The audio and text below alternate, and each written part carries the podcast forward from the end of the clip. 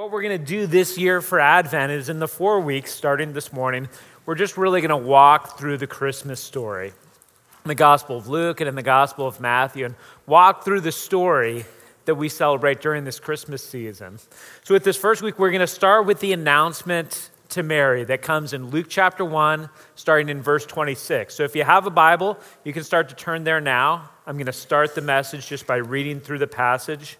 Um, and if you don't have a Bible, you can read along up on the screen and just listen as I read it to us. It's going to be in Luke chapter one, starting in verse twenty-six. In the sixth month of Elizabeth's pregnancy, God sent the angel Gabriel to Nazareth, a town in Galilee, to a virgin pledged to be married to a man named Joseph, a descendant of David. The virgin's name was Mary. The angel went to her and said, "Greetings, you who are highly favored. The Lord is with you." Mary was greatly troubled at his words and wondered what kind of greeting this might be. But the angel said to her, "Do not be afraid, Mary. You have found favor with God. You will conceive and give birth to a son, and you are to call him Jesus. He will be great and will be called the Son of the Most High. The Lord God will give him the throne of his father David, and he will reign over Jacob's descendants forever. His kingdom will never end." "How will this be?" Mary asked the angel, "since I am a virgin?" The angel answered, "The Holy Spirit will come on you, and the power of the Most High will overshadow you. So the Holy One to be born will be called the Son of God. Even Elizabeth, your relative, is going to have a child in her old age, and she who was said to be unable to conceive is in her sixth month. For no word from God will ever fail." "I am the Lord's servant," Mary answered. "May your word to me be fulfilled." Then the angel left her. This is God's word. Let's pause and let's pray together before we move forward.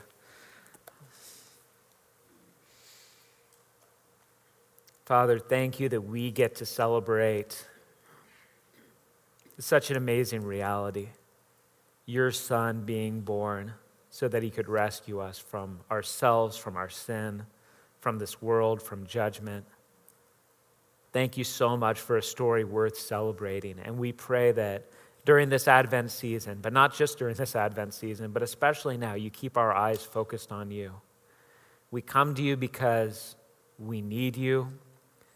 We need hope, we need peace, we need joy, we need to experience your love.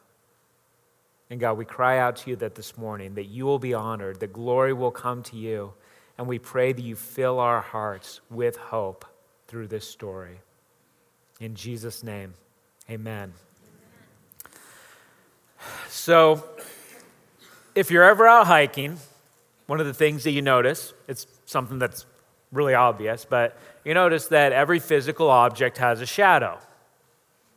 Even really small things. So you notice the rocks just on the side of the road and they have shadows, and you notice the bushes and they have little shadows, but you don't take a lot of notice of them because typically you only really notice a shadow if it's a very impressive shadow.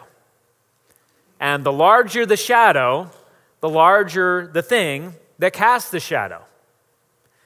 And also, the larger the shadow, the more likely you are to pause and take notice of the thing casting the shadow. So if you're hiking and you see a giant shadow, you want to say, all right, is that, is that some huge tree? Is that some large overhang, some large boulder?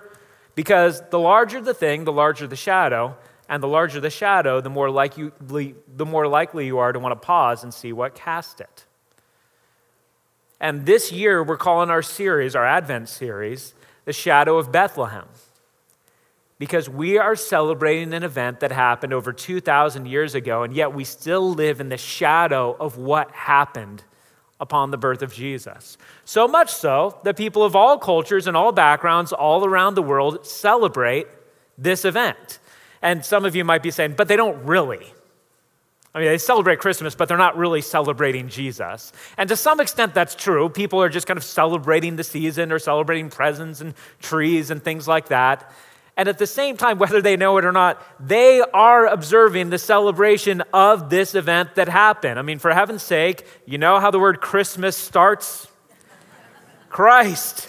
This is still about Jesus. Even if people celebrating it aren't consciously celebrating it, we still live in light of the events that happened in Bethlehem over two thousand years ago.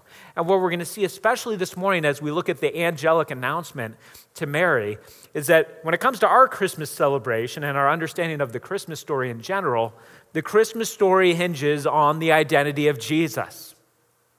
The Christmas story is only worth celebrating at a high level depending on what we believe about the identity of the baby who was born that morning and who was prophesied about in the passage that we'll walk through here. As we walk through this story, one of the things that I, I want us to be able to talk about is not just, all right, how during this Advent season do we make sure to keep Jesus at the center of things? That's good, and that's a good win for the month of December. But obviously, we want to talk about far beyond that. We want to talk about how we rightly live in light of these events, how we live in the shadow of what God did through the birth of Jesus and through what happened afterwards. And, and what I want to zero in even on specifically this morning is, is the idea that here in this first week of Advent, the theme that we talk about is that Jesus Christ is our hope. And so as we walk through this announcement to Mary, each moment, each kind of segment of the passage, we're going to pause and talk about how it ties into hope. And now, just to be clear on hope, when we're talking about hope, we're not just talking about the things that we put on our Amazon wish list and really hope that we get for Christmas. That's not biblical hope. Biblical hope is not just saying, well, I kind of hope that this happens. This is my wishful thinking. Hope is when you place your expectation on something. When you say, I am banking on this. Hope has to do with looking at the future and saying, I believe that there's something good in the future. I believe better days are ahead. And where your hope is placed indicates why it is that you believe that better days are ahead. So in this story that we just read through, there, there's really the, the angel bringing the message. And in a way, he brings three messages. He brings a message about Mary, he brings a message about the child, and he brings a message about God. And we'll walk through each of those parts. And we start with the message about Mary, because the first thing that the angel says is something about her. So, so we jump into the middle of Luke a little bit. It says, in the sixth month of Elizabeth's pregnancy, God sent the angel Gabriel to Nazareth. So if we'd started at the beginning of Luke, we would see that this is actually not the first miraculous birth announcement that happens in the book. Because there's a priest named Zechariah, and he gets an angelic visit from the same angel Gabriel. In fact, this angel Gabriel, I know some of you men are part of the Wednesday night men's Bible study. You're going through the book of Daniel. Just wait, because in chapter eight and chapter nine of Daniel, Gabriel shows up. This is this messenger angel. So he shows up to Zechariah. Zechariah is an old man. His wife is an old woman. They've never been able to have children. And the angel announces, you're going to have a child, and you're going to name that child John. And he grows up to be the man that we typically call John the Baptist. And so he's updating us. He's saying, all right, Elizabeth now is in her sixth month of pregnancy, and God sends Gabriel out again. And this time he sends Gabriel to Nazareth. And as soon as he says he sends him to Nazareth, this is the first of several indications that this is an extraordinary event happening in very ordinary surroundings. You can read through the entire Old Testament. You are not going to find Nazareth in there. Nazareth is not an important town in Israel. This is a basically anonymous place that didn't have a lot of fanfare surrounding it. No prophet came out of there. No king was born there. No significant miracles happened there. And yet this is where this event is going to take place. Now, before our family moved here to be a part of this church, um, we were part of a church up in Oregon. Um, and I'm not making this up. You can look it up later. The name of the town where this church is, is Boring, Oregon. B O R I N G, exactly what it sounds like. Boring, Oregon. And it's an appropriate name for the town. You kind of blink in your past that there's not much to it. Now, if there was some national news story about something significant happening in Boring, Oregon, we would all be surprised. Nazareth is the Boring, Oregon of Israel. This is so, sh- it's so shocking. It's to the point that um, at, when Jesus is beginning his ministry, he's beginning to gather disciples, he finds a man named Philip. And Philip is really taken with Jesus and really th- thinks, all right, this might be the person who was promised to us. And so Philip goes to his friend Nathaniel and he says, we, we, we found him. We found the Messiah. And Nathaniel says, well, who is he? And he says, he's Jesus of Nazareth. And Nathaniel says, Nazareth? Can anything good come out of Nazareth? That's the Nazareth we're talking about. It's the first indication that this is an extraordinary event happening in a very ordinary setting. So it says, it sent the angel Gabriel to Nazareth, a town in Galilee, to a virgin pledged to be married to a man named Joseph, a descendant of David. The virgin's name was Mary. And next week, actually, when we get into the angelic announcement to Joseph, we'll see a little bit more about Joseph. He gets to take a little bit more of a, a primary role in that part of the story. But what we basically got is a young engaged woman, probably a teenager, because that would have been the normal custom of this time. She's not from royal lineage. She doesn't have really important parents. She's not famous. She's not rich. She's an ordinary young woman from a very ordinary town. And yet she gets this greeting in verse twenty-eight. The angel went to her and said, "Greetings, you who are highly favored, the Lord is with you." Greetings, you who are highly favored. Or if you grew up or have some background in the Catholic Church, you may have heard a different translation of this, which would be, "Hail Mary, full of grace." Which actually, it's not necessarily a bad translation, Hail Mary, full of grace, depending on how you understand that last phrase, full of grace. Because there are two different ways that you can be full. You could have somebody in your life that you would say, they are full of wisdom. If I have problems, I go to them and I explain the situation and they pour out their wisdom to me. They are full of wisdom because they've got a lot of wisdom that they can give out to other people. But there's another way that you can be full, and that's the way that you feel after Thanksgiving dinner.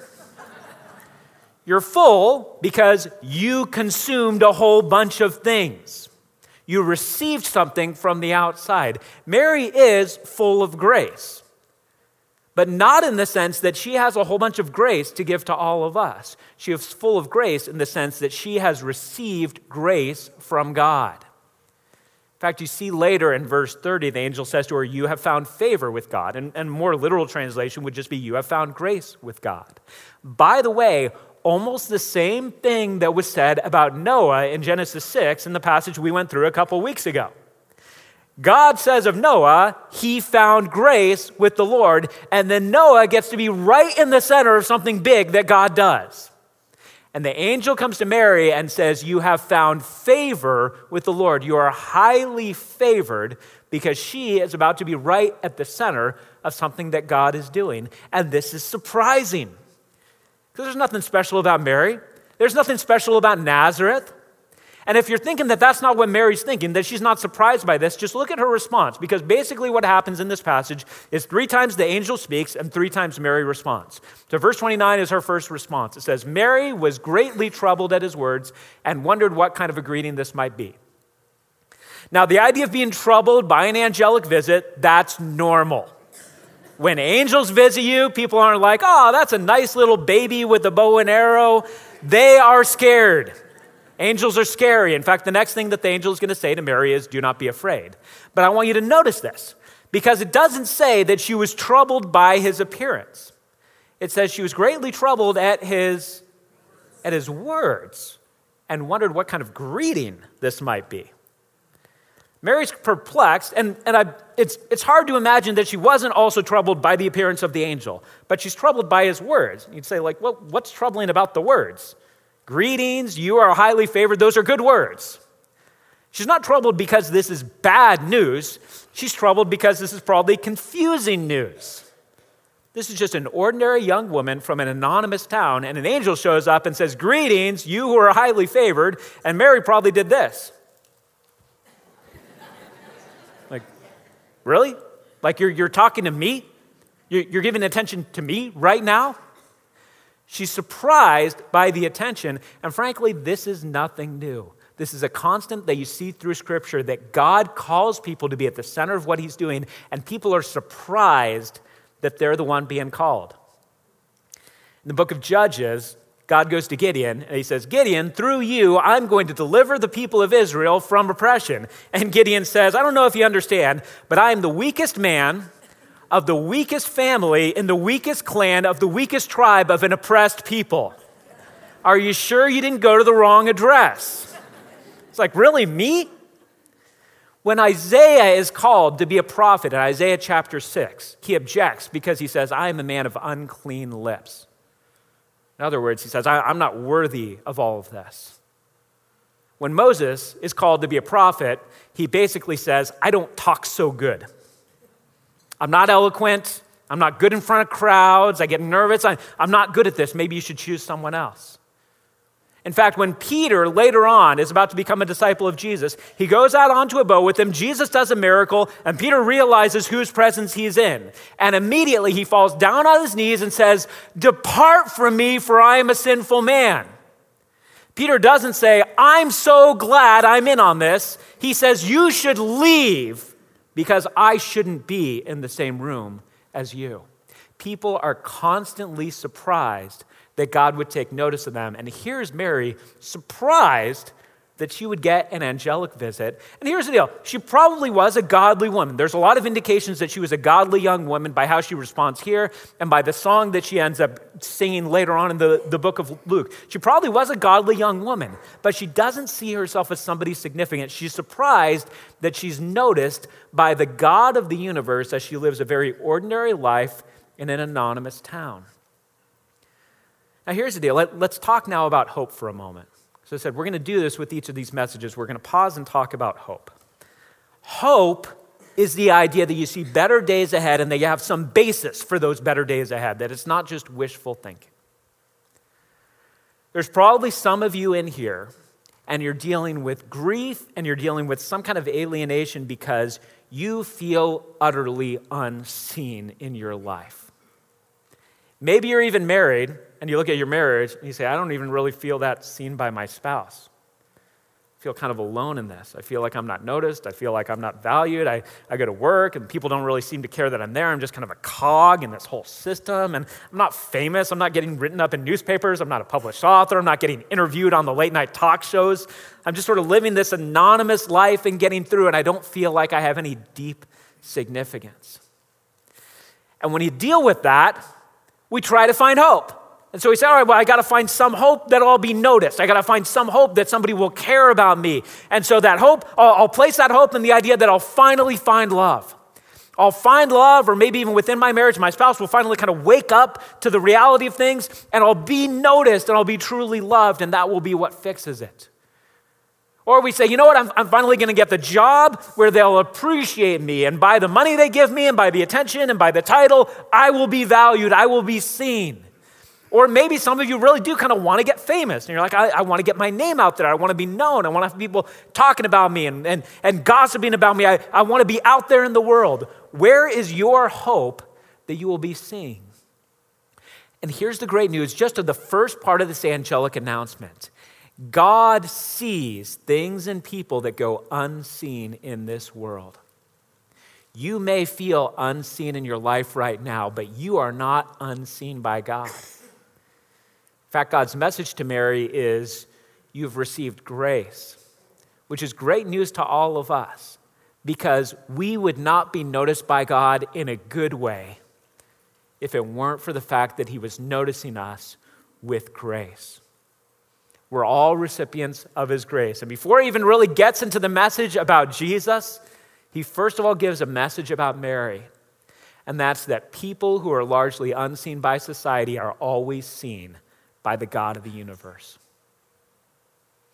Now he moves on to the message itself. He moves on to the message about the child. And in verse thirty, after Mary's troubled response, the angel said to her, do not be afraid, Mary, you have found favor with God. You will conceive and give birth to a son, and you are to call him Jesus. And we'll get into this some next week again with the announcement to, to Joseph, because this is highlighted. But the name Jesus, that was going to be the name of this child, in Hebrew, it basically means Yahweh saves. The Lord saves.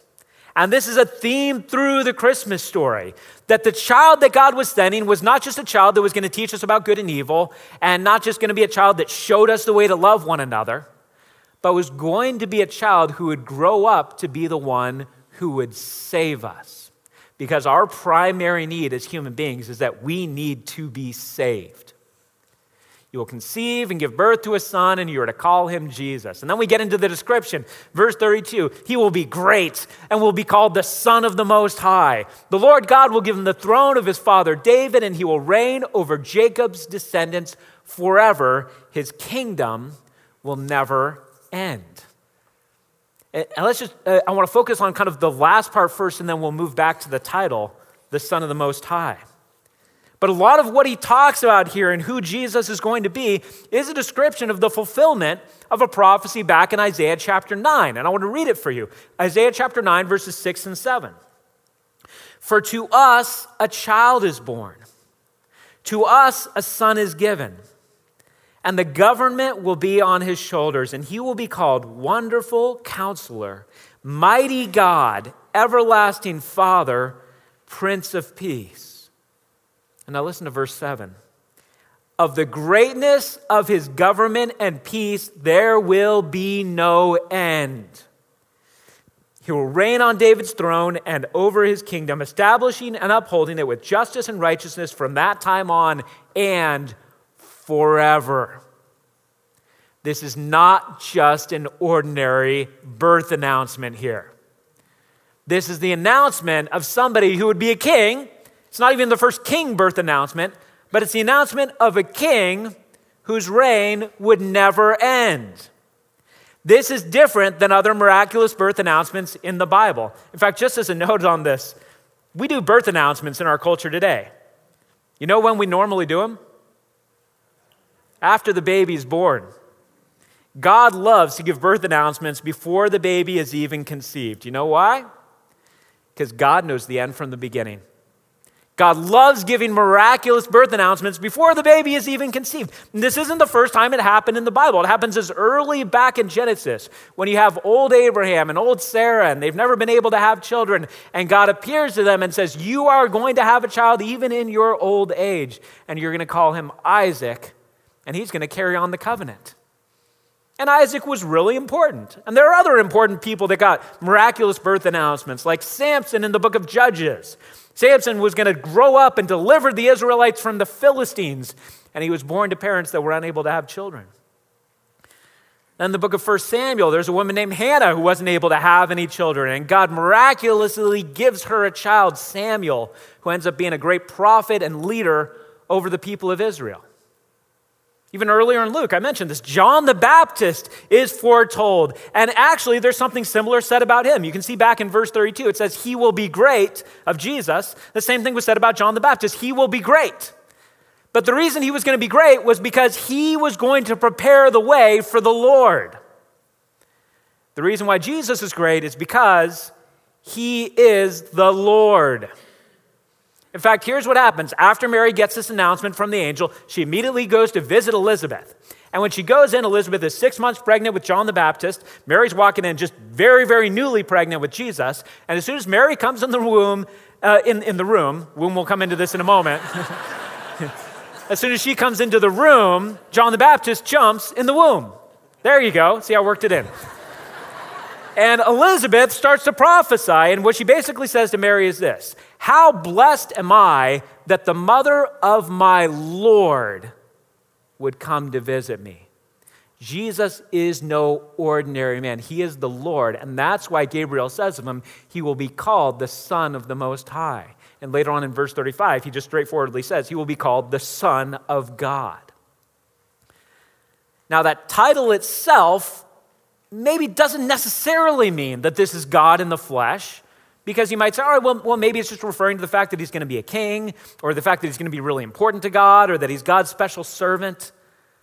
But when you look at the life of Jesus, when you even look at the fact that this is a virgin birth, but when you look at the life of Jesus, you see Jesus didn't even treat himself like he was a normal prophet in the line of all the prophets who came before him. He treated himself as if he was somebody utterly unique in what God was doing in the world.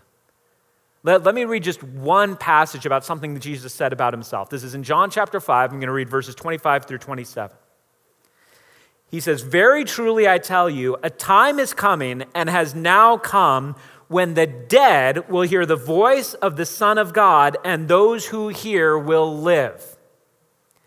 He says, the dead are going to hear my voice and they will come out of their graves. No prophet ever talked that way. Listen to what he goes on to say after that. He says, "For as the Father has life in himself, so he's granted the Son also to have life in himself. And he has given him, he has given the Son, authority to judge because he is the Son of Man." In other words, Jesus is saying this: there's going to be a final judgment. And you know who the final judge is? It's me. Now, I just got done, in, in my personal Bible reading time, I just got done reading through the, the Old Testament and the Old Testament prophets. And the prophets have a consistent message. Every single prophet basically said this: God will judge. Over and over again, there will be judgment and God will be the judge. Jesus says, there will be judgment and I will be the judge. This is not just any birth announcement. This is the announcement of the King who would reign forever and be the final judge.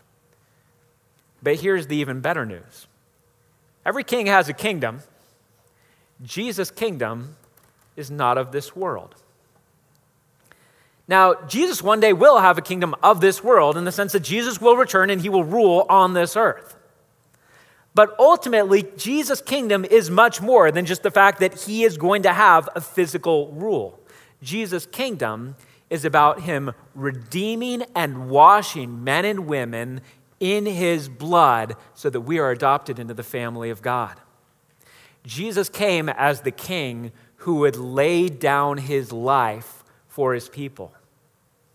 Jesus saved us not just through changing external circumstances, but through transforming us and forgiving our sins.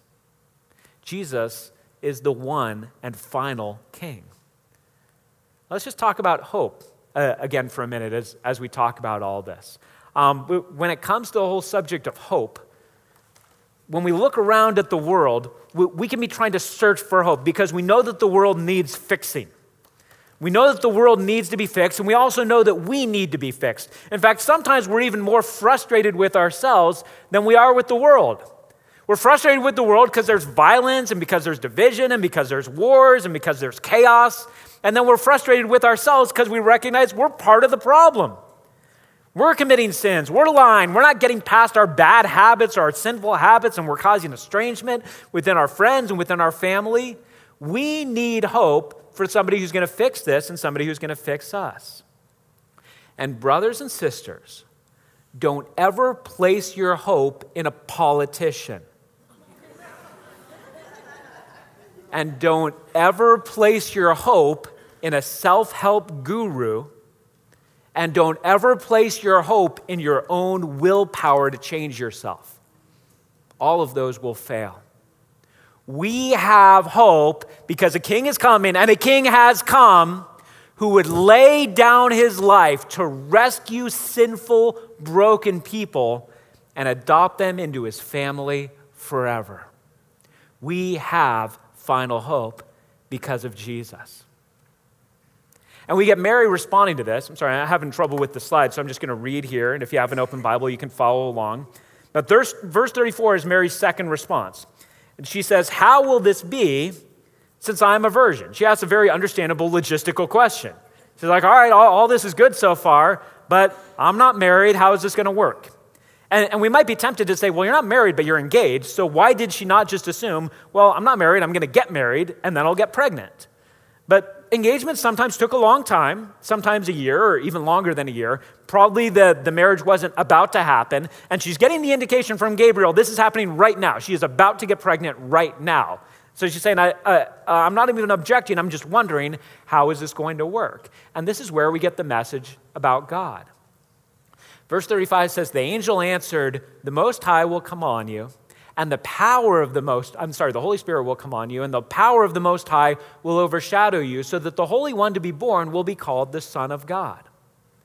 And we'll get into more of this next week, again, with, with the announcement to Joseph, because in that passage, we go back into the Old Testament prophecy about the virgin getting pregnant and giving birth. But here, he's basically saying, all right, this is not even going to be like with Abraham and Sarah, where they were way past childbearing. It's not even going to be like Zacharias and Elizabeth, where she's way past menopause and this shouldn't be able to happen. This is going to be a birth where there's no human father involved. The Holy Spirit's going to take care of it. He'll take care of the logistics. We're not told all of the mechanics of this, but he's going to take care of this. There's going to be no human father involved. So in a very real way, he will be called the Son of God. And then if she's wondering about this and saying, there's miracles and then there's miracles. There's miracles, but this sounds really hard to believe. He says in verse thirty-six, even Elizabeth, your relative, is going to have a child in her old age, and she who was said to be unable to conceive is in her sixth month. He basically says, if you're forgetting what God is capable of, let me give you some news about Elizabeth. And then he says this in verse thirty-seven, for no word from God will ever fail. Or if you have an open Bible with a different Bible translation, it might say something like this, for nothing will be impossible for God. No promise that God makes ever fails. If you're looking at this and saying, this just sounds too good to be true, don't forget that the God who promises is the God who can deliver. And then in verse thirty-eight, we get her final response. She says, I am the Lord's servant. May your word to me be fulfilled. And then the angel left her. And, uh, you know, some of you, because I know you, some of you personally, um, you grew up Catholic or you have a background in the Catholic Church. Um, and we're not Catholic. You probably noticed that we're not Catholic here. Um, and one of the differences we have with, with the Catholic tradition is our difference of our understanding of Mary. And, and it centers around the idea that in the Catholic tradition, Mary is sort of elevated to a level where you could pray to her, you receive kind of special grace from her, and that she's an intermediary between us and Jesus. She helps get us to Jesus. Um, and we don't believe that. We don't believe that the Bible teaches that. Jesus is our one Savior. Jesus is our one mediator. He gets us to God. He's all we need for that. And so because as Protestants, that's what we believe, sometimes we can say like, all right, well, the Catholics, they elevate Mary way too high. We got to make sure we don't do that. And that's fine. But in that, it would be sad if we missed just what a hero of the faith Mary is. Just take this in for a moment. Mary has just been told that her life will be hijacked. This happens to everybody that God comes to and says, all right, you're going to be at the center of my plan. Noah, Abraham, Mary, you're going to be at the center of my plan. And not a single one of them, when they got this announcement, had their life get easier. Their lives always got harder, and Mary's life is about to get harder. If for nothing else, she's probably at this moment thinking, well, how am I going to tell Joseph about this? How am I going to tell my parents about this? What is my community going to think of me? What are going to be the whispers and what are going to be the rumors just about this event alone? And by the way, we know that there were whispers. And there were rumors about this because there's a scene in the Gospels where Jesus is talking to the Pharisees, and one of the Pharisees says to him, we weren't born in sin like you were. In other words, they're saying, you are an illegitimate child. They knew the rumors. They knew that there was something, something fishy going on here.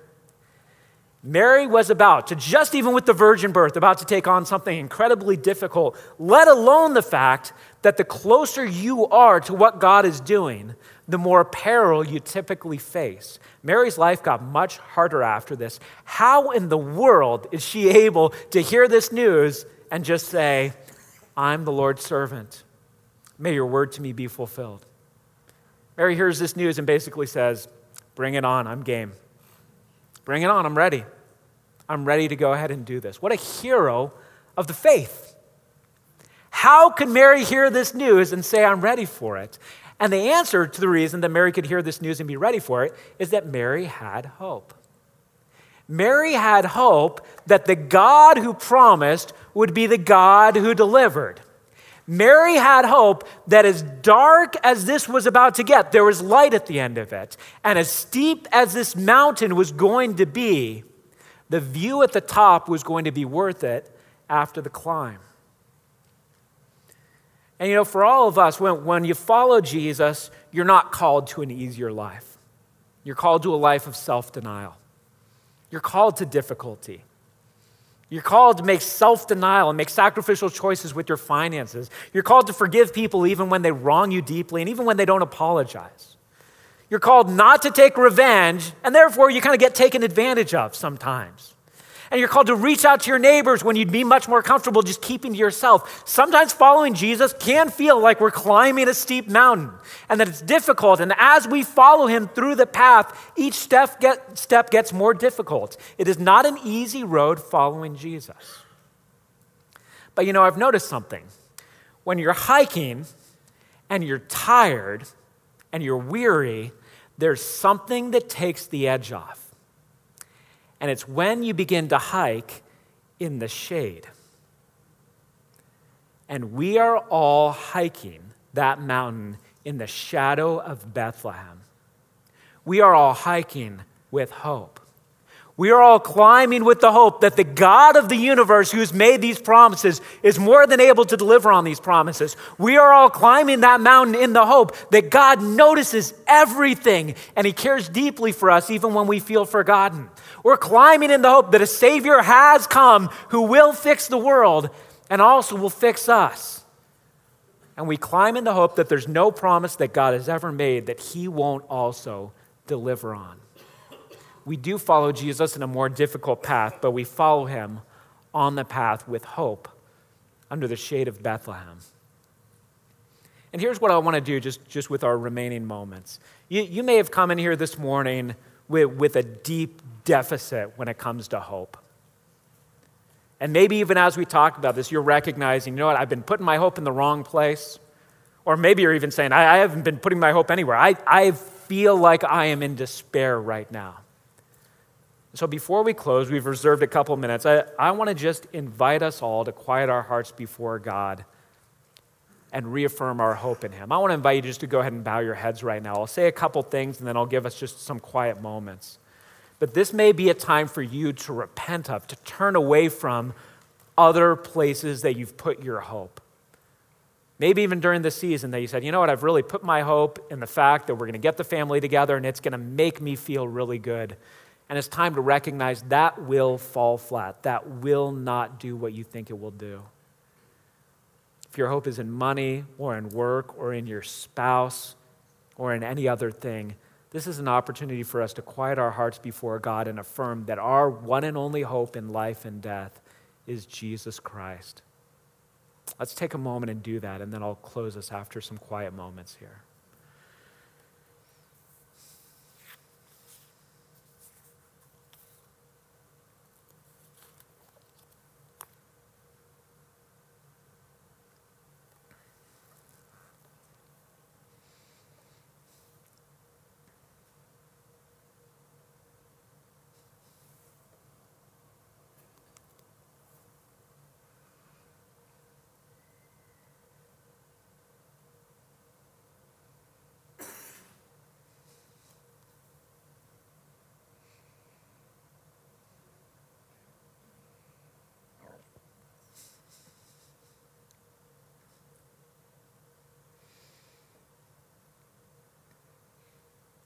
Father, as your people right now, we claim Jesus as our only hope in life and death.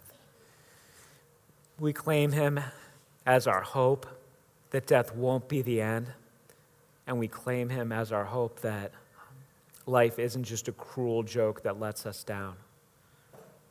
We claim him as the hope of all of the promises that you've made, that they will be fulfilled because nothing will separate us from your love through Christ Jesus. Father, we pray during this season, we don't simply want to focus on this Advent season, but we pray that this would be a special season of us coming to you for our hope, for our peace, for our joy, for our love. We pray that in new and fresh ways, you turn our eyes toward you and away from all the idols that we look to. Father, we pray that you renew us. We pray that you show us answers to your promises. We pray that you show us answered prayers. We pray that you show us how powerful you are. And Father, we pray that you show the hope that you offer to the world through how we trust and follow you on the path that you lead us on. Thank you for the promises you give us. Thank you for the Savior and King that you've given us in Jesus. And we pray all of this in the name of that Savior and King, Jesus Christ. Amen.